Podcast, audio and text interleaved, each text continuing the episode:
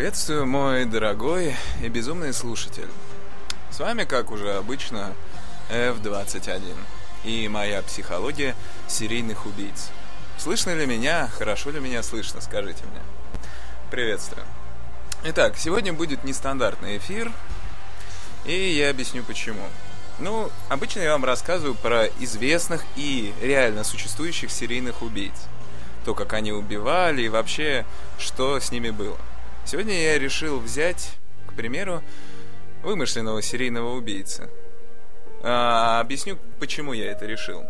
Вчера, 4 апреля, состоялась премьера сериала, которого я ждал как сумасшедший. Ну, на самом деле, я, видимо, и есть сумасшедший, потому что я так посмотрел, я постоянно смотрю какие-то фильмы или сериалы, связанные с серийными убийцами. Видимо, какая-то у меня мания по поводу этого все-таки. Ну, так, короче, вчера NBC выпустила новый сериал «Ганнибал». И, конечно же, он будет о Ганнибале Лекторе. Хочу всех порадовать. В самом сериале сценарий пишет сам автор-создатель Томас Харрис. Об этом человеке мы еще поговорим. Ну и вообще, напишите, пока я буду рассказывать свое мнение о Ганнибале Лекторе и что вы о нем думаете. Вчера я провел мини-опрос на нашем сайте и задал вопрос, какой, по вашему мнению, идеальный серийный убийца. Вопрос я, конечно, понимаю, не очень нормальный и нестандартный, но вы выдали свои ответы, и вышло так, что это и есть Ганнибал. Вы описали все моральные качества и агрессивные качества именно Ганнибала Лектора. Его скрытность, гениальность, его ум, его образованность, его желание плоти. Кажется, кто-то один из вас написал, что он было бы неплохо, чтобы он был каннибалом. Так что и выходит, что, по вашему мнению, Ганнибал Лектор является самым идеальным серийным убийцем на данное время.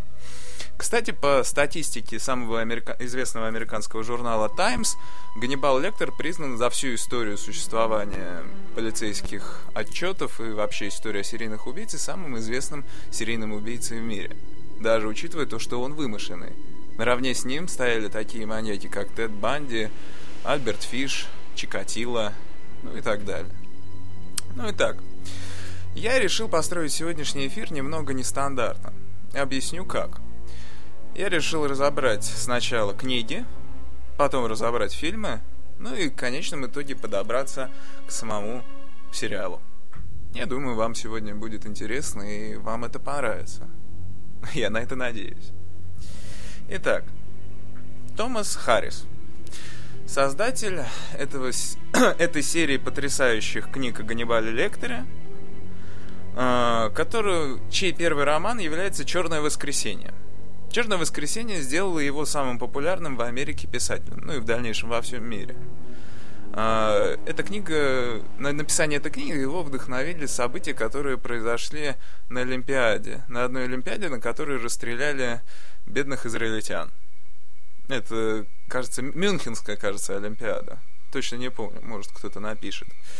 И его вдохновило на написание этой книги. Эта книга была написана в 1975 году и стала всемирным бестселлером. И в дальнейшем Томас Харрис написал первую свою книгу «Ганнибале Лектора». Большинство почему-то думают, благодаря, наверное, фильму «Молчание ягнят», что это было именно «Молчание ягнят». Но это не так. Это была книга «Красный дракон», которая была написана в 1981 году. В ней мы впервые знакомимся с этим уникальным и ужасным человеком до боли. И мы знакомимся параллельно с Уиллом Грэмом. Кстати, главным героем сериала «Ганнибал». Уилл Грэм именно тот человек, на которого и равняется сам Томас Харрис. Это, так сказать, его прототип. Большинство авторов, когда пишут свои книги, они опираются на нашу реальность и описывают свою жизнь.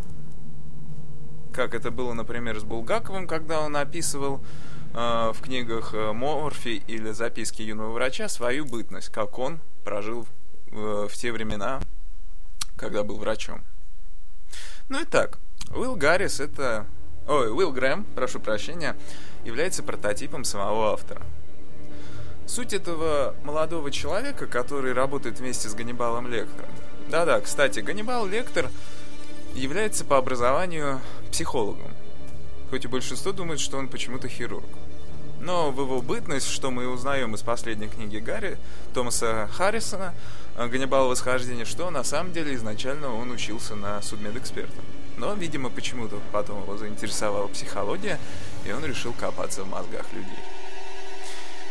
Уилл Грэм, персонаж этой книги, потрясает тем, что он детектив ФБР, который, единственный детектив ФБР, который может представить, о чем думает убийца. Он в этом плане гениален. И в книге это описано просто восхитительно. Мышление человека, который просто видит брызги крови на стенах или труп в морге, он видит, как убийца убивал его, зачем он его убивал и к чему он стремится. Но у Грэма есть психологические проблемы, и по этой причине он обратился к Ганнибалу Лектору, чтобы нормализовать его психическое состояние, потому что он, можно сказать, знаете, как у гадалок, когда приходишь, они держатся руками за друга и начинают обсуждать, медитировать, так сказать, и в одного из них входит дух, и он начинает говорить от него. Ну и у Грэма, грубо говоря, получается такая штука. Томас Харрис, кстати, когда он создавал персонаж Ганнибала, он выделил его как высокообразованного человека. Кстати, он не американец, как также большинство думает, он латыш, можно сказать, он родом из Латвии, когда она еще была державой имперской. Ганнибал Лектор родился 20 января 1933 года, о чем нам и говорится в первой книге «Красный дракон». Но об этом говорится мало, и описывается то, что Ганнибал в детстве во время войны Второй мировой потерял семью, родителей, при ужасных событиях также потерял его сестру, из-за которой у него в детстве и сложилась психологическая травма. Вы ведь помните, я постоянно вам говорю, что большинство серийных убийц, их травмы — это детство. Ну и так. И еще Томас Харрис сделал у Ганнибала некую отличительную черту. Во всех книгах у него есть некое заболевание. Оно отличается геномной наследованностью, и оно называется полидактилия.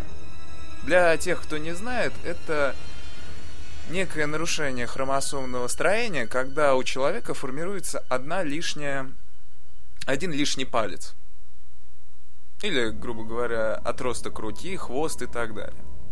Полидактилия. Так у Ганнибала на левой руке один лишний палец. На левой руке у него 6 пальцев. Но в большинстве своих случаев это копия мизинца. Но Ганнибал Лектор отличается от нас всех. У него копия среднего пальца. То есть у Ганнибала Лектора 2 средних пальца. Это, на мой взгляд, уникально. И в книге этому часто уделяется внимание, потому что он очень ловко работает на кухне. Хоть и по логике этого заболевания у большинства людей эти пальцы атрофированы. Итак, Томас Харрис, когда создавал Ганнибала Лектора, конечно же, у Ганнибала Лектора есть прототипы. Не такие высокомерные, как он, конечно же, но они есть. Итак, первый прототип. Альберт Фиш. Человек, о котором я уже вам давненько рассказывал. Американский серийный убийца, который убил 14 детей по официальным данным, хотя он утверждал о большем. Конечно же, каннибал. Он пожирал всех своих жертв. Был казнен на электрическом стуле. И Харрис, скорее всего, взял от Альберта немыслимое желание к человеческой плоти. Альберт Фиш неоднократно заявлял в своих допросах, что вкус плоти – это как ни один тип мяса не сравнится со вкусом плоти. Я давал большинству из вас, послал в дальнейшем на сайте и повесил письмо, которое написал Альберт Фиш, где он описывает, как он съедает и разжевывает это мясо. Что ни одно мясо животного не сравнится с этим. Вот это прототип. Потому что Альберт Фиш довольно был необразован и глуп, поэтому Харрис не смог взять прототипом Фиша полностью. Дальше у нас идет Роберт Мэтсон. Или Мэтсли. Да, прошу прощения, Мэтсон. Уже британский серийный убийца, известный более как пожиратель мозгов. При жизни, в реальной свободной жизни, он убил всего одну женщину. Притом на почве ревности, это была его подруга, и у него складывалось ощущение, что она ему изменила. Мы не узнаем это, потому что, она умерла. Роберт, я сказал, что он убил 4 людей. В жизни он убил одну, но в тюрьме он умудрился убить 3 людей. Притом все были заключенными, и первого своего сокамерника он убил ночью в тишине, и за всю ночь он расколол его череп и съел весь его мозг. На что его, конечно же, подвергли электрическим экспериментам. В Америке, кстати, очень любят экспериментировать на преступниках. Они проводят разнообразные исследования и так далее. Живая плоть, на которой можно проводить исследования, как немцы проводили над евреями в своих лагерях. Таким образом, он убил еще 2 в тюрьме, но он был довольно-таки как раз образованным человеком и постоянно рассуждал, и на своих допросах цитировал разнообразных известных поэтов, к примеру, как Гёте, его стихотворения, и рассказывал о них. И, скорее всего, от Роберта Мэтсли был взят прототип вот этой уникальной образованности Ганнибала Лектора, его уникального воспитания и аристократического поведения. И последний прототип — это японский, уже серийный убийца. В такие дебри я еще не заходил. О нем я узнал совершенно случайно на одном из форумов у любителей кино про Ганнибала Лектора. Его зовут, сейчас, если я его выговорю, Исой Сагава.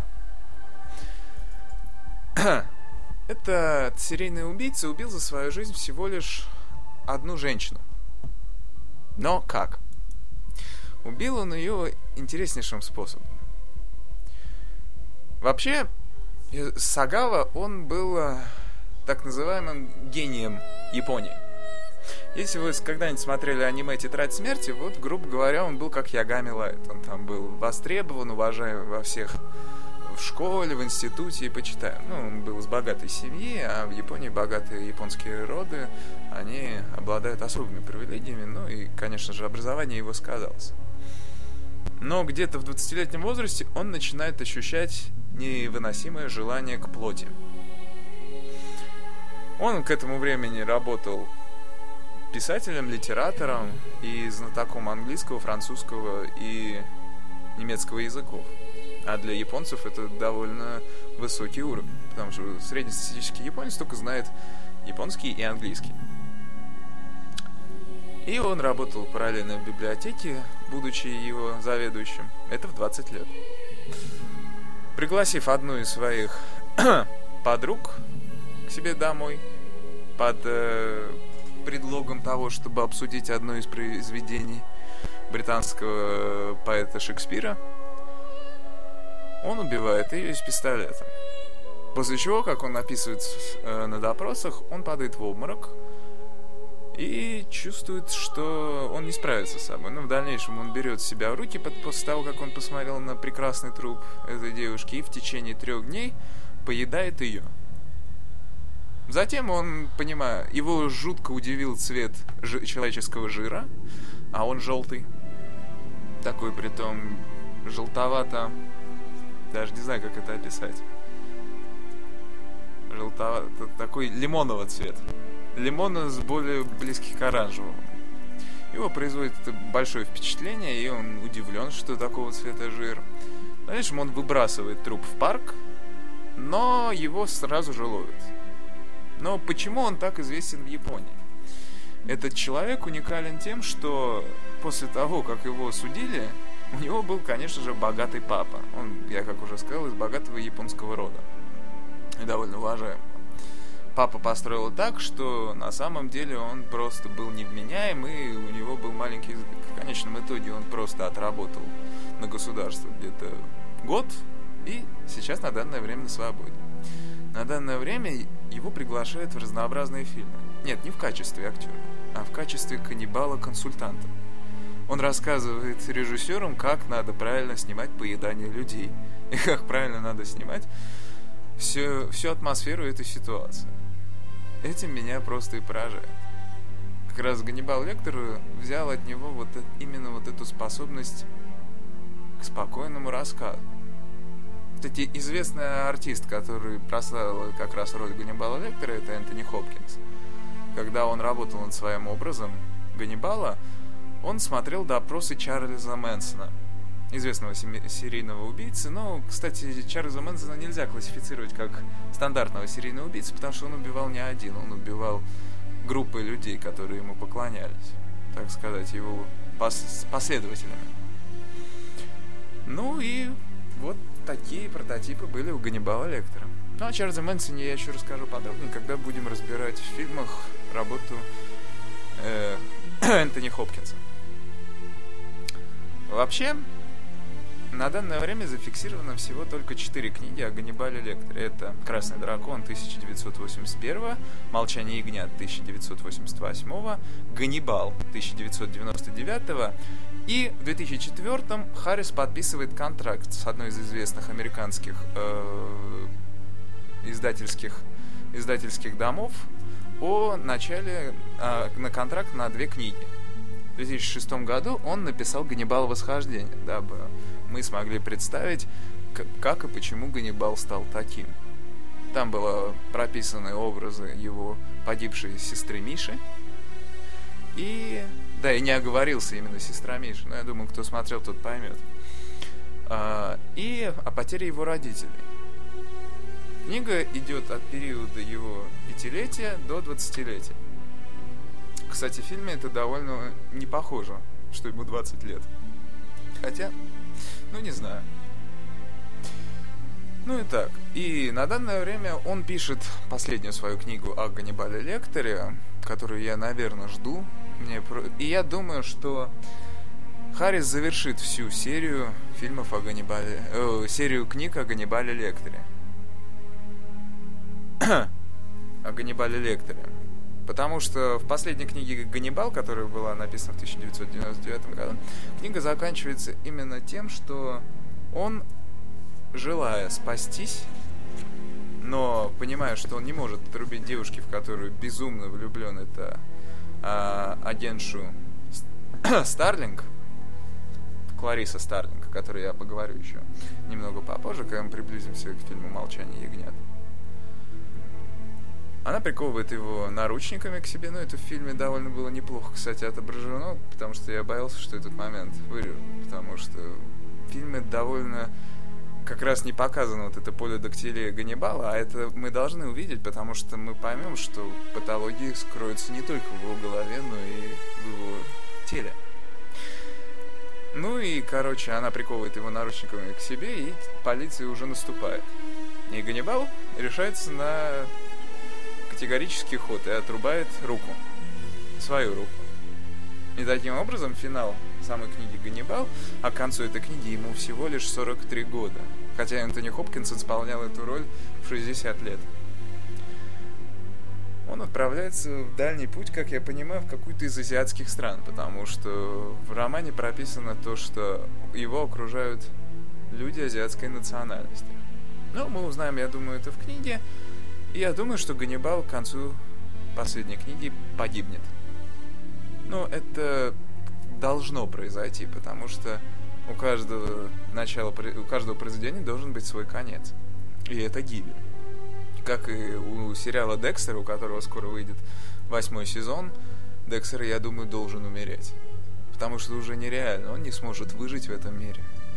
Уже и сестра знает обо всем, и... Я думаю, его убьют к концу 8 сезона. Сценаристы, я думаю, так все и построили. Ну и так. Я думаю, о книгах я буду разговаривать по ходу, и сейчас сразу же начну о фильмах.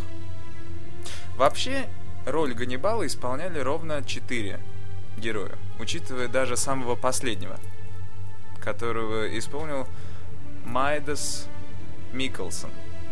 Для вас он может быть известен по фильму «Казино Рояль». Он там играл главного злодея, чувака, у которого из глаз, кажется, текла кровь. Ну, я просто не помню, как его зовут. Ну, вот он там играл главного злодея. И он теперь исполняет роль Ганнибала в новом сериале. Но начнем с самого начала. Итак, первым Ганнибалом был Брайан Кокс. Он исполнил свою роль в 1986 году. Исполнил он ее довольно-таки интересно, но сам фильм, который назывался «Охота на людей», был снят по книге «Красный дракон», довольно-таки плохой. Я бы вам его вообще не порекомендовал посмотреть, но и за одним нюансом. Там неплохо показан Уилл Грэм. Он интересен именно тем, что вы сможете понять процесс мышления и как он ловит серийных убийц. Я повторюсь, в книге «Красный дракон» эти моменты просто восхищают. Вот этих интеллектуальных боев между собой, как он видит эти картины. Книга всегда интереснее тем, что мы видим и слышим мысль персонажа. В фильме же мы должны до этого додумать, или режиссер должен сделать все настолько потрясающе, что нам даже думать не придется. Но в большинстве случаев мысль, которую задумал автор, гибнет в фильме. «Охота на людей» была выпущена в 1986 году. Я не знаю, что было в 80-е годы с фильмами ужасов в Америке, потому что, штамповались тогда огромное количество о нереальных серийных убийцах, то есть Фредди Крюгер, «Пятница 13», «Хэллоуин», мои любимые зубастики. Их маньяками нельзя назвать, но это все равно милые пушистые существа, которые выгрызали вам сердце с радостью. Фильм был выпущен в 86 году. Снят он просто отвратительно. Я не знаю, может, у американцев была в то время какая-то особенная школа актерской игры, но играют в этом фильме все как бревна. За исключением Брайана Кокса, который играет Ганнибала. Он преподнес в роли Ганнибала некую британщину. Так сказать, если вы... Почему британщину? Что я имею в виду? Если вы услышите речь американца и речь британца, то это совершенно два разных типа английских. Британский английский — это высокопарный, аристократичный, восхитительный, от которого там у многих женщин слюни текут, как по рассказам моей одной знакомой. А американский — это такой, грубо говоря, йоумен. Простячковый деревенский английский. И Кокс внес в эту роль вот эту британскую нотку. Его особенности, его... некую привлекательность, что он такой загадок. Конечно, вас не будет пугать этот монстр. Он даже и не монстр, и вообще, к сожалению, в фильме «Охота на людей» его образ вообще, в принципе, нулевой. Потому что если вы начнете смотреть «Красного дракона» 2002 года, это совершенно весь фильм построен именно на Ганнибале. Но я еще раз объясню, потом объясню, почему же он так построен. В принципе, можете посмотреть до общего ознакомления «Охоту на людей», но, повторюсь, он ужасен. И вот еще, вы можете ее посмотреть только в одном случае. Если вы не смотрели ни «Молчание ягнят», ни «Красного дракона», ни «Ганнибала». Нет, если вы смотрели, конечно же, «Ганнибал восхождение», ради бога. Но если вы посмотрели вот эти три фильма с Энтони Хопкинсом, даже не вздумайте смотреть этот фильм, потому что вам будет резать глаз, как режет слух, когда люди не умеют играть на скрипке. Итак, следующий фильм. Кстати, есть маленькая проблема в том, что выходы фильмов о Ганнибале. Первым после фильма «Охота на людей» был сразу снято «Молчание ягнят». По логике это продолжение идет. После «Красного дракона» шло «Молчание ягнят», которое было снято в 1991 году. Но есть маленький нюанс. Проблема всей этой ситуации то, что уже в «Молчании ягнят» играет потрясающий актер Энтони Хопкинс. И если вы хоть раз увидите Энтони Хопкинса в образе Ганнибала, вы его уже никогда не сможете проецировать в другую роль. Он именно гениален в этой роли и восхищает себя всей душой. О «Молчании ягнят» я буду говорить позже, но объясню почему. Сначала в 1991 был выпущен «Молчание ягнят». Кстати, Энтони Хопкинс в этом фильме всего мелькает в кадре ровно 16 минут. Я не шучу. У вас, конечно же, после этого просмотра фильма кажется, что Энтони Хопкинс в этом фильме главный. Но если вы посмотрите по хронометражу, Энтони Хопкинс мелькает во всем фильме ровно 16 минут. И это не помешало получить ему Оскар за эту роль. Ну так вот, «Молчание ягнят» было выпущено из-за того, что раньше вышла «Охота на людей» по книге «Красный дракон» и «Молчание ягнят», которую, конечно же, по книге «Молчание ягнят». И всем понравился настолько, до такого безумия Энтони Хопкинс, что все хотели увидеть его в дальнейшем. Следующий фильм был «Ганнибал», который был снят уже в 1999 году. И Энтони Хопкинс, конечно, занял там свою нишу. Весь фильм был посвящен ему и раскрытию, большему и лучшему раскрытию его персонажа. В дальнейшем они поняли, что они все-таки поняли, что «Охота на людей» отвратительный фильм, и его вообще стоит убрать на полку и никому не демонстрировать. И был снят после фильма «Ганнибал», который уже рассказывал о будущем Ганнибале, было предисловие, так сказать, «Молчание ягнят», «Красный дракон», который был снят в 2002 году. И занял свою нишу. Но сейчас я буду вам рассказывать о фильмах по порядку истории развития персонажа Ганнибала Лектора. Книга, которая вышла в 2006 году, «Ганнибал восхождение». Я бы вам вообще рекомендовал почитать эти книги, потому что там прописано вот это желание Ганнибала более интересным образом. Итак, Ганнибал родился в 1933 году. Как я уже сказал, 20 января.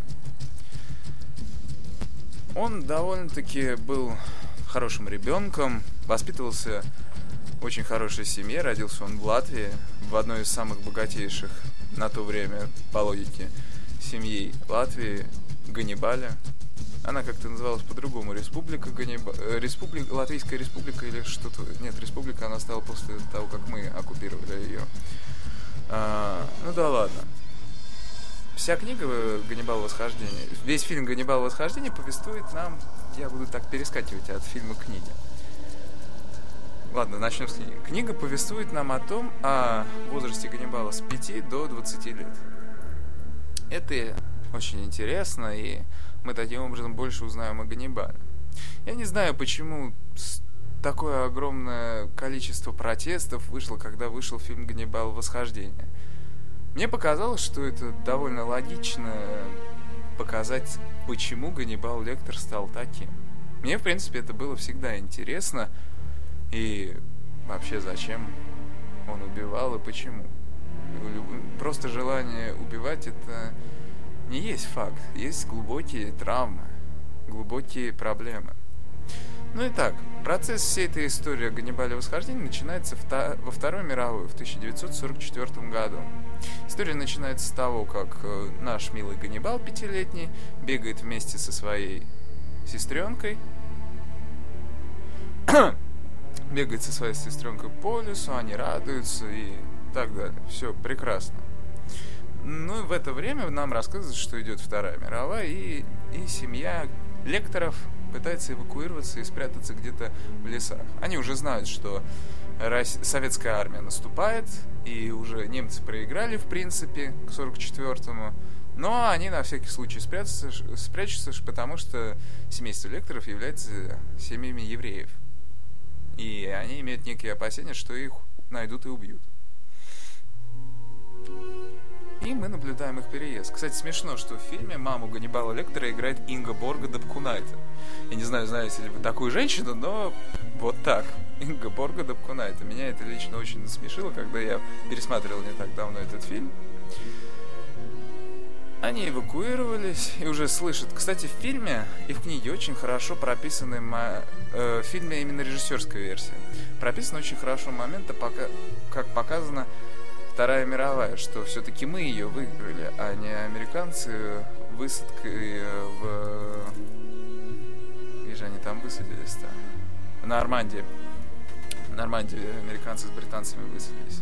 Потому что в большинстве американских и британских школ преподается, что именно они спасли весь мир от нацистов. Ну и вот в этой книге я впервые увидел, что очень хорошо показаны образы того, что мы спасали Европу от немцев. И в фильме режиссерская именно версия, которая не была показана на экранах, а была показана обрезанная версия, тоже четко и красиво показан этот момент, как советская армия наступает, и слава советской армии, все приветствуют советских солдат, Красной армии и так далее. Ну и семья Ганнибала эвакуировалась, дядю сестру зовут Миша. Меня долго это смущало, и смотря вообще на этого ребенка, я долгое время думал, что это мальчик. Но все-таки в конечном итоге это оказалась девочка. Они прибывают, и уже начинается зима 44-го года. И мы знакомимся с главными нашими злодеями. В принципе, имена я не буду вам рассказывать, потому что вы сможете посмотреть этот фильм. Зачем вам спойлерить и рассказывать всякую глупость. И на дом Ганнибала нападает компания мародеров из 7 человек. Родители, кстати, к этому времени у Ганнибала уже умерли во время эвакуации. Когда они добирались до дома, на них напали советские войска на тему то, что отойдите, пока мы наберем воду из колодца, а то мало ли вы нас пальнете. В это время на них напал самолет, и этот самолет, конечно же, упал на родителей Ганнибала. Это все произошло на глазах Ганнибала и, конечно же, отложило свой след на ребенке. И к ним врывается, как я уже сказал, компания мародеров, которые понимают, что в доме нету еды. Они уже долго там, и у них возникает маленькое желание съесть детей. Кстати, там есть очень интересный колоритный персонаж Грутос. Вот на нем бы я заострил внимание, потому что там у человека точняк были глубокие травмы. У него, как Ганнибал сам описывает в фильме, волчьи глаза, хотя в книге этого нет. Глаза загнанного волка. Ну и в конечном итоге его сестра Миша заболевает пневмонией, и они решают, что лучше убить больного ребенка, чем убивать Ганнибала. На глазах Ганнибала они убивают Мишу, и это вселяет, конечно же, ужасную травму для Ганнибала. Кстати, в этот период и они сбегают. Компания мародеров сбегает. Притом во время побега, потому что их домик бомбили, погиб один из мародеров. Их осталось ровно 6, за которыми и будет в течение всего романа гоняться Ганнибал Лектор. Спустя 8 лет Ганнибал, как раз когда вышел из этого дома, он пошел и попался советским войскам. Советский Союз уже оккупировал к этому времени. Ну, это будем все-таки называть это оккупацией, потому что это нельзя назвать мирным созидательным состоянием Латвии. И спустя 8 лет Ганнибал находится в своем же старом доме аристократическом. Это уже 52-й год. Еще жив Сталин. И он оказывается в доме, приюте, созданном СССР для детей, потерявших родителей во время войны. Там Ганнибал... К этому времени Ганнибал, как мы понимаем, потерял желание разговаривать и вообще реагировать на весь мир. Он необщительный, замкнутый и не открывает рта. Каждую ночь ему снятся кошмары о его сестре Мише и о ее смерти. И Ганнибал мерещится постоянно лице мародеров, которые убили ее. Затем Ганнибал сбегает из этого приюта, найдя письма своей матери, и узнает, что у них есть родственник, то есть его дядя в Париже. Они бегут туда, он бежит, то есть туда, и узнает, что дядя умер, и осталось только живых его тетя. Притом тетя японка, потому что дядя Ганнибал был безумным поклонником Японии и свозил с Японии всякие антиквариаты, и в конечном итоге женился на японке. Кстати, между ними возникнет, это будет первая любовная взаимоотношения Ганнибала с кем-либо. В это время у Ганнибал поступает в медицинский университет, когда он был во Франции. Он был самым молодым студентом. Это показывает как раз его гениальность и его высокий интеллект. Он поступает в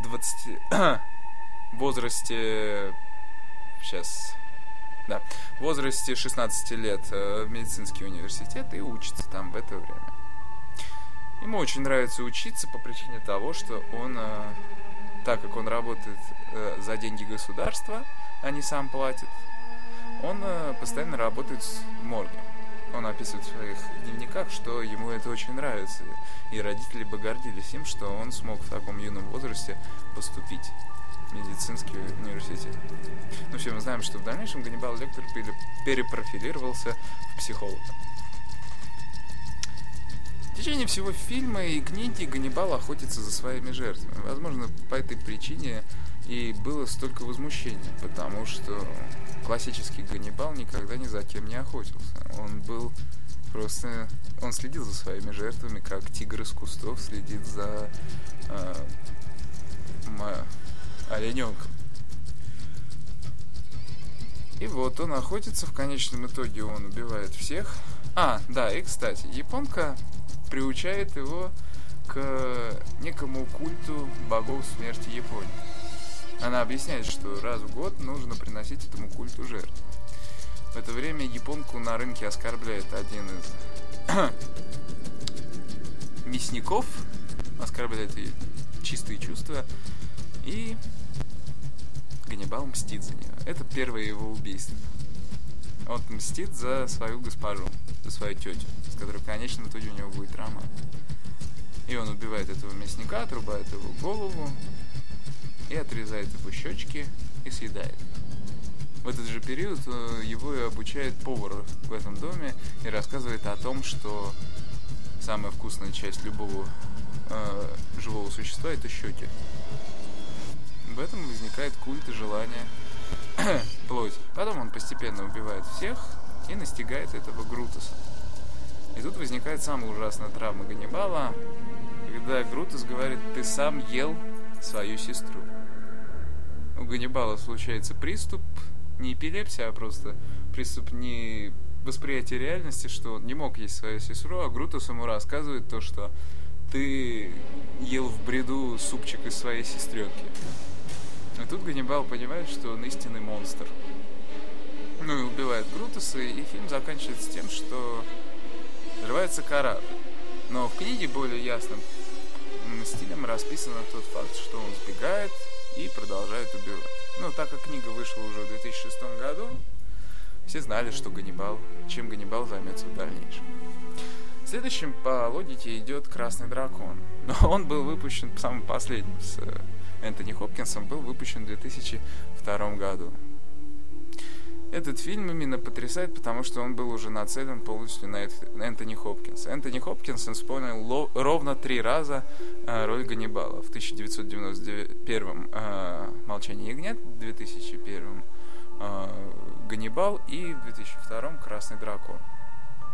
В этот период Ганнибал, как раз мы знакомимся с агентом Грэмом. Но мы знакомимся с ним в самом начале, потому что агент Грэм ловит Ганнибала. Кстати, для меня никогда не объяснится, почему они взяли на роль Грэма Эдварда Нортона, потому что он, по моим ощущениям, полностью не соответствует для этой роли. Он, в принципе, не может быть и Грэмом. Тот кудрявый, черноволосый, и вообще он такой апатичный. А из Нортон получился каким-то таким, каким он обычно выглядит в фильмах. Хотя у Нортона вроде есть. Я не могу вспомнить каких-нибудь хороших фильмов у Эдварда Нортона. Хотя «История Икс». Почему? Вот там он прекрасен. Ну и вот. Нортон, конечно же, в конечном итоге догадывается, что Ганнибал убийца. И раскрывает его. И история начинается с того, что нам рассказывают о том количестве людей, которых убил Ганнибал. Грэм уже работал примерно несколько лет, 6 лет с Ганнибалом Лектором. Он работал... Кстати, на момент «Красного дракона» Ганнибалу только 30. И он работал с ним уже 6 лет. Я думаю, на это и будет нацелен весь сериал «Ганнибал». И он его ловит, и возникает новый убийца, которого называют «Зубная фея». Почему «Зубная фея»? Хотя на самом деле его лучше назвать какой-нибудь «Зеркальный парень» или что-то в этом роде. «Зубной феей» его прозвали, потому что на всех своих жертвах он оставляет укусы. Но укусы необычные, потому что у нашего убийцы вставная челюсть. И на всех жертвах разные прикус остается. И американцы почему-то всех опознают, трупы и так далее, по зубам. То есть стоматолог — это у них очень... В выгодное призвание, и у всех стоматологов есть база всех призывов. Это, грубо говоря, как стандартные отпечатки пальцев, которые сдают все. И Ганнибал начинает помогать Грэму в поисках нашего убийцы, нашей зубной феи. У Грэма, как я уже сказал ранее, есть дар, и почему мне так не нравится роль Нортона, он совершенно не смог показать вот этого дара мысли Грэма. В сериале, как я вижу, это сделали более колоссальнее и более интереснее, его способность это видеть. И мы в течение всего фильма видим, что он охотится на женщин, и желает он себя красным драконом, потому что он с ума сходит по одной из картин известного художника, которого я опять же не помню. Но если вы посмотрите, там о нем скажут. И оказывается, что Ганнибал общается с этим серийным убийцей. И возникает некоторая загвоздка, что... еще, кстати, Ганнибал все не может понять, и мы видим впервые вот этот безумный взгляд Лектора, который Энтони Хопкинс взял именно от Чарльза Мэнсона, который он приобрел, вот этот немигающий взгляд. Вы, если смотритесь, то Энтони Хопкинс вообще не моргает, особенно в «Молчании ягнят». Вот этот безумный, неморгающий взгляд, которым он тебя свердит. Ну и он постоянно задает Грэму: как ты меня поймал, не понимаю, что это и вообще как это может быть. Фильм заканчивается, конечно же, поимкой серийного убийцы, и дальше идет «Молчание ягнят», которое было уже снято при молодом Энтони Хопкинсе, это 1991, он еще молод и худой, там такой красавчик. Эта история повествует и знакомит нас уже с главной героиней на ближайшие 2 книги, а то, я надеюсь, и 3, Кларисой Старлинг. Это довольно милая, симпатичная девочка, которая, конечно же, охотится будущий работник ФБР, который еще не получила своего значка ФБР, и ей предлагают, типа, как предэкзаменационную работу поработать с Ганнибалом Лектором. Она идет к нему и начинает с ним работать. В это время по всем Соединенным Штатам происходит ужасное убийство так называемого Баффало Билла, у которого, кстати, прототип, о котором я говорил, Эд Гейн, о котором я, наверное, не буду рассказывать. Эд Гейн убил всего 3 женщин, но каким образом? Так называемое кожаное лицо. У Баффало Билла есть безумная одержимость того, что он стремится стать женщиной. Все пластические больницы им отказались, потому что пластические хирурги отказались, потому что во всей пластической хирургии США есть такое, так называемая психологическая проверка на психику и состояние этого человека. Баффало Билл его не прошел. И Старлинг обращается к Ганнибалу, чтобы просить помощи в поиске. Ганнибал, конечно же, заинтересовывается впервые, кстати, за всю историю Ганнибала Лектора он заинтересовывается женщиной, потому что большинство людей ему просто скучны. Они необразованы и глупы. А Клариса Старлинг его интересует как и женщина, так же, как и личность. Вместе они расследуют убийство, и параллельно с этим Старлинг предлагает ему сделку, что если он сообщит... И оказывается, что опять же Ганнибал Лектор был знаком с нашим убийцей Баффало Билла. Он проходил его психиатрическое обоснование. И опять же Ганнибал знает, кто это. Грубо говоря, это как кроссворд, который знает ответ, но не говорит его. И Клариса Старлинг постепенно догадывается, кто же, и параллельно с этим она предлагает Ганнибалу сделку, что если он скажет, кто этот убийца, его переведут в другую, более лучшую больницу, как он просит, с видом хотя бы на дерево. Хотя его и не беспокоит, и для его интеллекта, на мой взгляд, и не нужно какие-либо помещения с окнами, потому что весь его разум — это открытое окно в мир. И в конечном итоге Клариса Старлинг ловит Баффало Билла, который срезает с женщин кожу и шьет себе костюм. Именно таким образом он стремится стать женщиной. Это гениальная фраза типа «Оно должно себя натереть». лосьоном. Когда там девушки сидят в колодце, и он требует, чтобы один тирали кожу лосьоном. А потом их разделывают на кожаные лоскуты. Старлинг ловит его, и в это время Ганнибал сбегает. Последнее то, что мы видим по роману, в фильме же это как-то не ярко, что Клариса получает значок в ФБР, а сам Ганнибал оказывается в какой-то африканской стране, как там было написано вообще Пуэрто-Рико по книге, но по фильму это получается какая-то африканская страна. И там он звонит Кларисе и рассказывает, что надеется с ней в скором времени встретиться, и что она скоро получит от него письмо. И исчезает на несколько лет. Он исчезает ровно на 10 лет спустя побега. Ему уже 40 лет. Клариса Старлинг уже повзрослевшая и серьезная работник ФБР, который постоянно попадает под скандальную и опалу прессы. Последнее ее дело просто подводит ее вводят даже в книгу рекордов Гиннесса по роману, что она единственная женщина работник ФБР, которая убила большее количество людей. Ну и, конечно же, книга называется «Ганнибал». Книга была написана в 1999, а фильм был снят в 2001. Уже изрядно постаревший Энтони Хопкинс, ему уже на этот момент 50 лет, потому что в «Красном драконе» он уже снимается 55 лет. И возникает, что Кларисе Старлинг рекомендует начать поиски Ганнибала, потому что от него было получено письмо. Параллельно со всей историей мы знакомимся с главным злодеем этой истории. Если во всех историях был ранее какой-то маньяк, и Ганнибал с ним был знаком, и он помогал искать этого серийного убийцу, то в этой истории мы видим, как за Ганнибалом уже охотятся. За ним охотится так называемый Лайнус Вердер, которого играет Гарри Олдман. Я был в большом шоке, что его играет Гарри Олдман. И он начинает охотиться за Ганнибалом, потому что этот Лайнус был третьей жертвой Ганнибала. Он искромсал ему полностью лицо и скормил собак. И Лайнус полностью изуродован, и он охотится за Ганнибалом. А Ганнибал к этому времени уже устроился в Италии и живет комфортно. Он устроился работником итальянской библиотеки, одной из самых известных, и работает. Но находится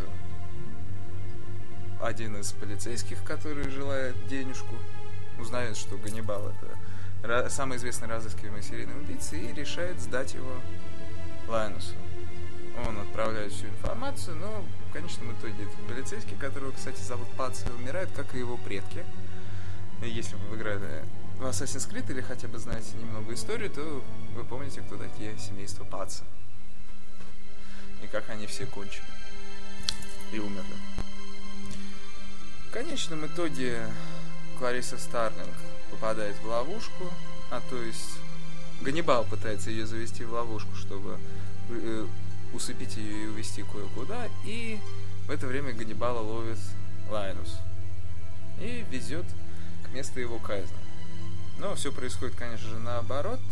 Клариса Старлинг спасает Ганнибала, сама же падает в обморок, Ганнибал ее уводит к себе домой, и возникает некоторая ситуация, когда Ганнибал приглашает ее на ужин, и там есть самая ужасная сцена, которую, кажется, я видел в фильмах. Это когда он отрезает черепную коробку одному из полицейских и готовит его мозг, притом полицейский в полном сознании, и скармливает этому полицейскому. То есть чувак съел свой мозг. Это просто шок для меня был. Ну, учитывая то, что я увидел этот фильм в 2002 году, когда он вышел, я был не столь еще безумен, но я более адекватен и увидел этот фильм.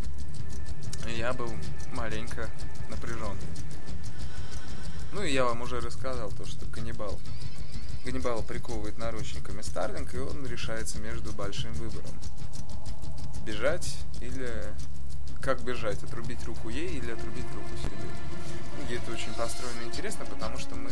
Вообще в книге очень интересно всегда построены персонажи убийцы, потому что сложно угадать, что это за убийца, потому что его скрывают под покровом маски до самого конца. А в фильмах его моментально показывают ее лицо, и даже неинтересно как-то.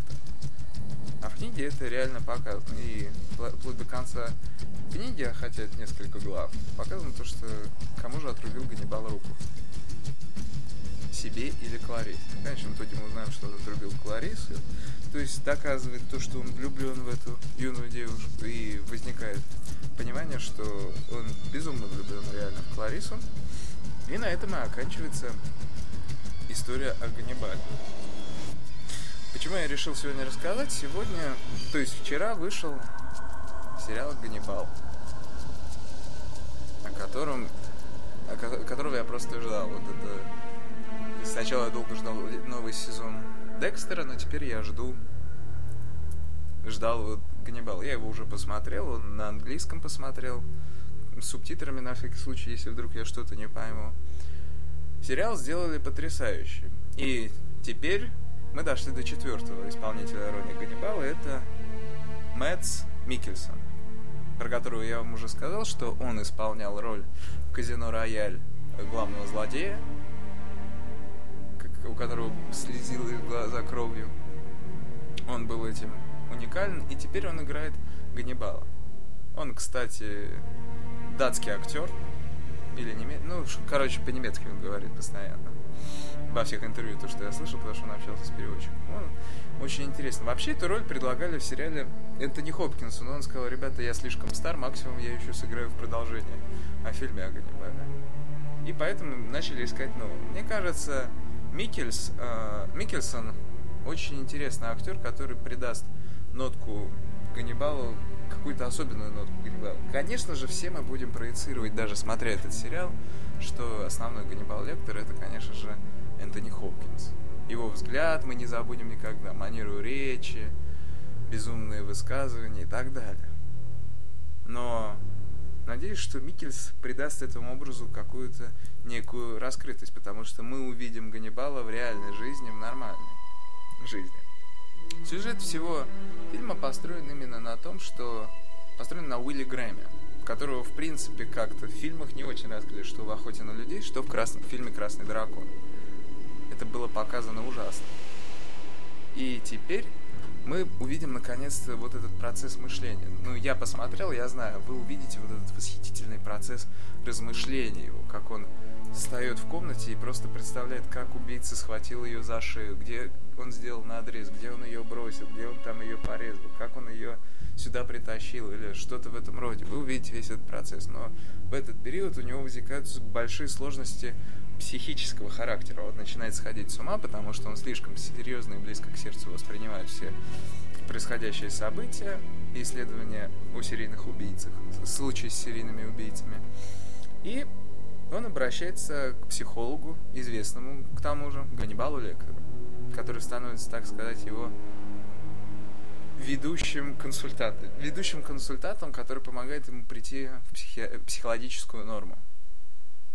И вот это самое интересное взаимодействие того, как, конечно же, агент будет искать Ганнибала. Ганнибал в фильме, конечно же, будет убивать, но мы вот увидим как раз вот этот период до того, как произошло, перед тем, как вот произошло «Ганнибал восхождение» фильм, то есть как он стал, ему было 20 лет, когда заканчивается книга.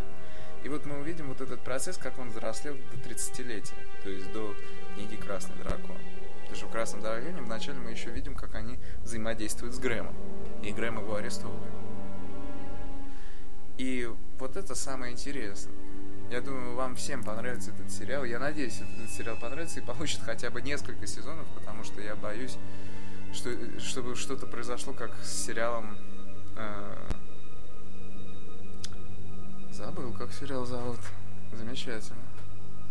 «Алькатрас», который прикрыли из-за низкого рейтинга. Я надеюсь, у Ганнибала будет высокий рейтинг и замечательный набор артистов наберет. Мы увидим, как Грэм впервые познакомится со своей женой, которую Ганнибал не взлюбил изначально. И вообще он постоянно советовал Грэму бросить ее.